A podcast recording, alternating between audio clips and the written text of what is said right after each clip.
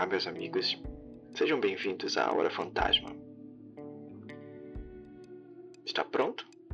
Iremos começar o nosso programa. E hoje iremos ouvir a história de Klaus.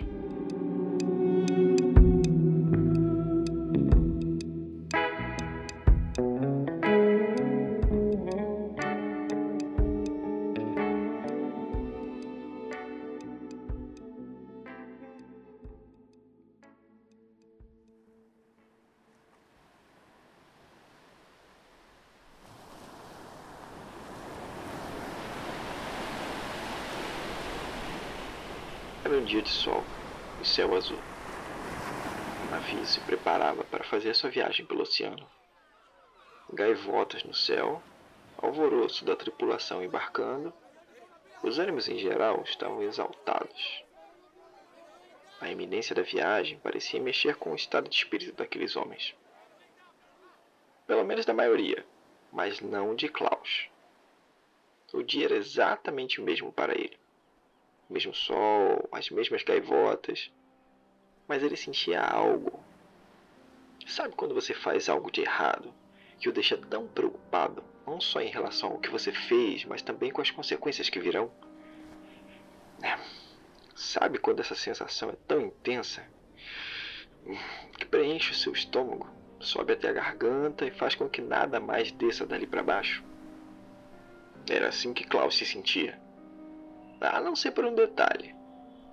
Klaus não tinha feito nada que justificasse essa sensação. Talvez fosse o lugar. Ele realmente não se sentia confortável ali. E veja bem, não era antipatia das pessoas. Pelo contrário, mesmo sendo estrangeiro ali, fora muito bem recepcionado. O clima era agradável, a costa linda. Porém, algo na atmosfera, nas sensações que sentia e não conseguia desassociar do local, fazia com que ansiasse sair dali.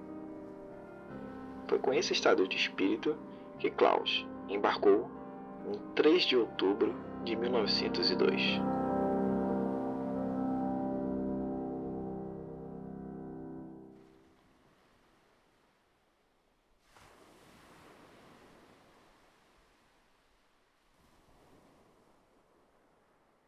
Tinham partido de manhã.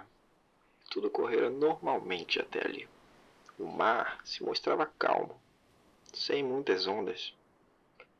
Klaus se perguntava por que a sensação não o abandonara naquele porto. Não obstante, havia seguido com ele. Viu de sua cabine o sol descer e tocar o mar. A noite chegara.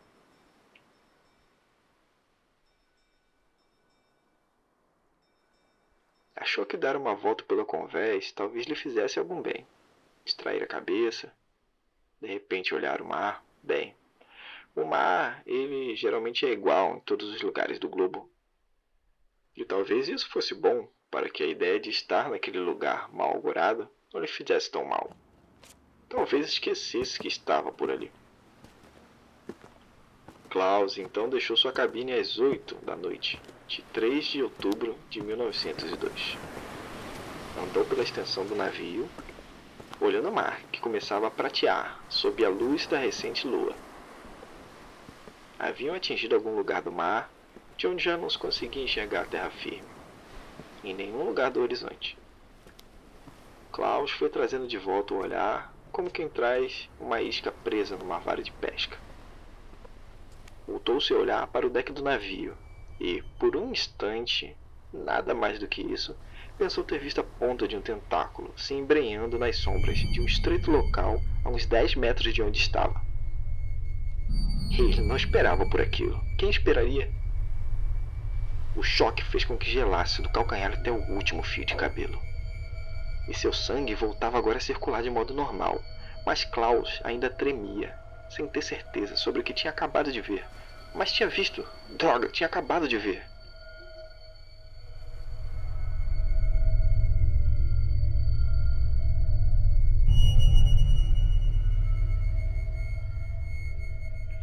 Há algo de insano naqueles que têm medo. Há algo de irracional.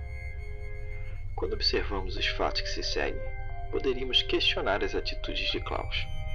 Mas peço, ouvintes, que vocês considerem que se estivéssemos na mesma situação que Klaus, não teríamos feito diferente. O medo, em geral, nos afasta. É uma questão de sobrevivência. No entanto, há doses tão intensas de medo que são capazes de nos atrair e nos arrastar. Ou então viver com aquele medo dentro de você mesmo para o resto da vida. Peço que me entendam. Klaus não tomou uma decisão de ir investigar o que havia visto. Não foi isso. Não foi uma escolha racional. Mas algo dentro dele dizia que ele não tinha opção se quisesse manter sua sanidade. Navios não têm tentáculos.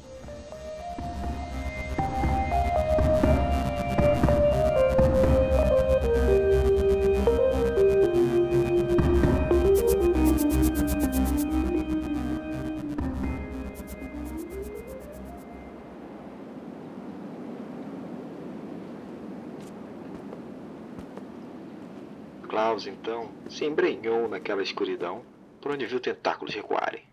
Ao adentrar totalmente no recinto, sentiu que talvez tivesse feito a escolha errada. Droga.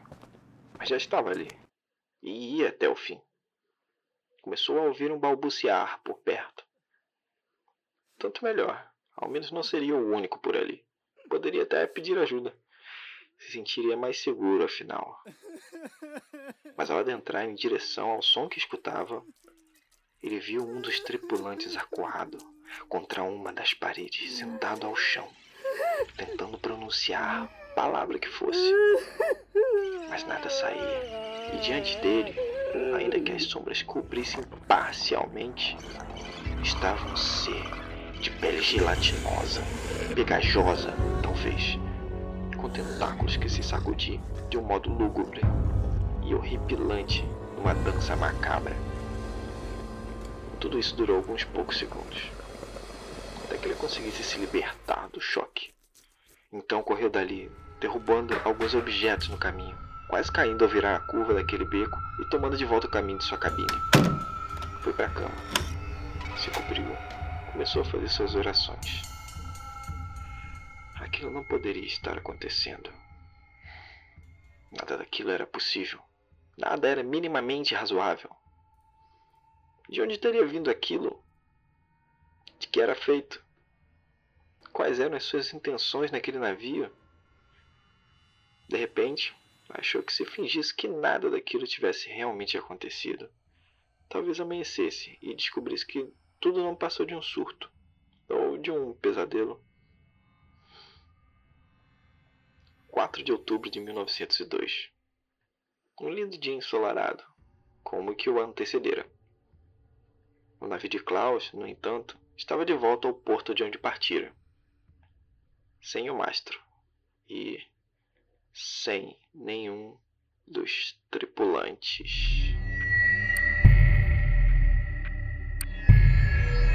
E sem nenhum dos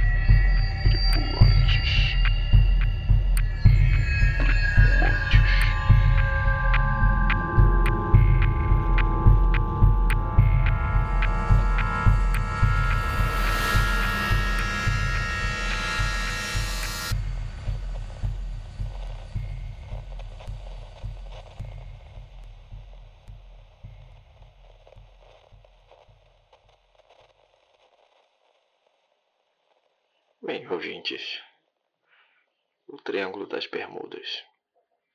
Ele também é conhecido como Cemitério do Atlântico. É uma região situada entre as Ilhas Bermuda, entre Fort Lauderdale, a Flórida e Bahamas. Não é o único lugar do mundo onde as pessoas acreditam que acontecem acidentes e sumiços de aviões e embarcações. Existe também o Mar do Diabo, também conhecido como Triângulo do Dragão ou do Pacífico, que fica ao sul de Tóquio, em uma região ao redor da ilha Miyake. Esse lugar também é conhecido como palco de desaparecimento de aviões e de embarcações. No entanto, não é nem de longe tão famoso quanto o Triângulo das Bermudas. Para termos uma ideia, o Triângulo das Bermudas ele já alcançou o imaginário popular. Já foi tema de filmes, séries, livros. Temos vários filmes que falam sobre o Triângulo das Bermudas. Só para citar alguns aqui, nós temos o Mistério do Triângulo das Bermudas, com o ator Sam Neill. Você deve lembrar dele do Jurassic Park. Temos o Terror no Triângulo das Bermudas, que envolve uma trama no Triângulo das Bermudas e alguns tentáculos. Temos o Triângulo do Diabo, o Triângulo do Medo, A Última Viagem, todos filmes de suspense e de alguma forma de terror também. Mas não é só no terror que a gente encontra filmes sobre o Triângulo das Bermudas. No filme com Jack Black, As Viagens de Gulliver, Jack Black vai parar na ilha de Lilliput quando seu avião passa pelo Triângulo das Bermudas. Eu me lembro quando era muito jovem e li alguns livros do meu pai. Dois deles falavam sobre o assunto. Um deles era o Triângulo das Bermudas, a história incrível de estranhos e inexplicáveis desaparecimentos. O livro de Charles Berlitz ajudou e muito a popularizar esse mito do Triângulo das Bermudas como lugar onde os aviões e as embarcações desapareciam. O outro livro é o Fenômeno UFO, do Johannes von Butler, que fala sobre os mistérios das alienígenas aqui na Terra. É, mas não é só aos alienígenas que as pessoas ligam os mistérios do Triângulo das Bermudas. Os desaparecimentos de aviões e embarcações que por ali passavam deram origem a, a vários outros mitos. A cultura popular atribui fatores paranormais, fantásticos, fala-se em Atlântida, a cidade submersa né, e seus resquícios. Falam-se até de alienígenas que habitam nas profundezas dos oceanos. Você lembra daquele filme, O Segredo do Abismo, do James Cameron? Então, Sabe aqueles ETs que ficavam no fundo do oceano que aparecem no final do filme? É, acabei estragando o final para você, né? Mas tem gente que acredita que o que acontece no Triângulo das Bermudas é fruto de atividade alienígena no fundo do abismo. E esses relatos têm origens tão antigas quanto se possa lembrar. Os primeiros que se tem registro são da época de Colombo suas primeiras expedições pela América. O fato é que, tendo algo de místico, paranormal, extraterrestre ou não, o Triângulo das Bermudas certamente é misterioso. E quando se fala de mistério e mar, não há como não pensar em Cthulhu. A grande entidade cósmica dos contos do autor norte-americano Lovecraft, né? você já deve ter ouvido falar dele. Ele é dito como um dos grandes antigos descrito como gigante, aparência híbrida de um ser humanoide com polvo e dragão. Cthulhu dos livros de Lovecraft está aprisionado em seu sono, embora não deixe de agir em nosso mundo, influenciando a mente das pessoas. Provavelmente todo filme ou livro que tem terror e tentáculos como combinação tem 110% de chance de ter inspirações Lovecraft. Você deve lembrar de um filme chamado O Nevoeiro. Inicialmente era um livro de Stephen King, foi adaptado para as telas e se tornou um filme e depois uma série. Recentemente, o filme O Farol, com Robert Pattinson e William Dafoe, flerta com o gênero de horror cósmico e os tentáculos da mitologia Lovecraftiana estão por lá também. E sobre a história de Klaus? Bem, existe o relato de um navio alemão chamado Freya, que teria deixado Cuba no dia 3 de outubro de 1902. Sumiu por um dia e só foi encontrado no dia 4, exatamente no mesmo lugar de onde tinha saído, mas completamente vazio embora não houvesse sinal de acidentes ou de desgastes na embarcação. A história do navio Freia é mais comum do que parece. O que haveria nessa região para justificar tantos acidentes misteriosos? Por que o mar exerce tanto fascínio sobre o nosso imaginário? Guarde este e outros assuntos misteriosos para a Hora Fantasma.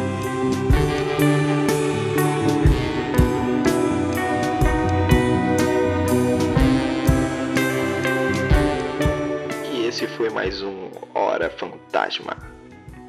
Se quiser continuar acompanhando nosso trabalho, visite-nos no horafantasma.com e continue acessando os nossos episódios aqui no podcast.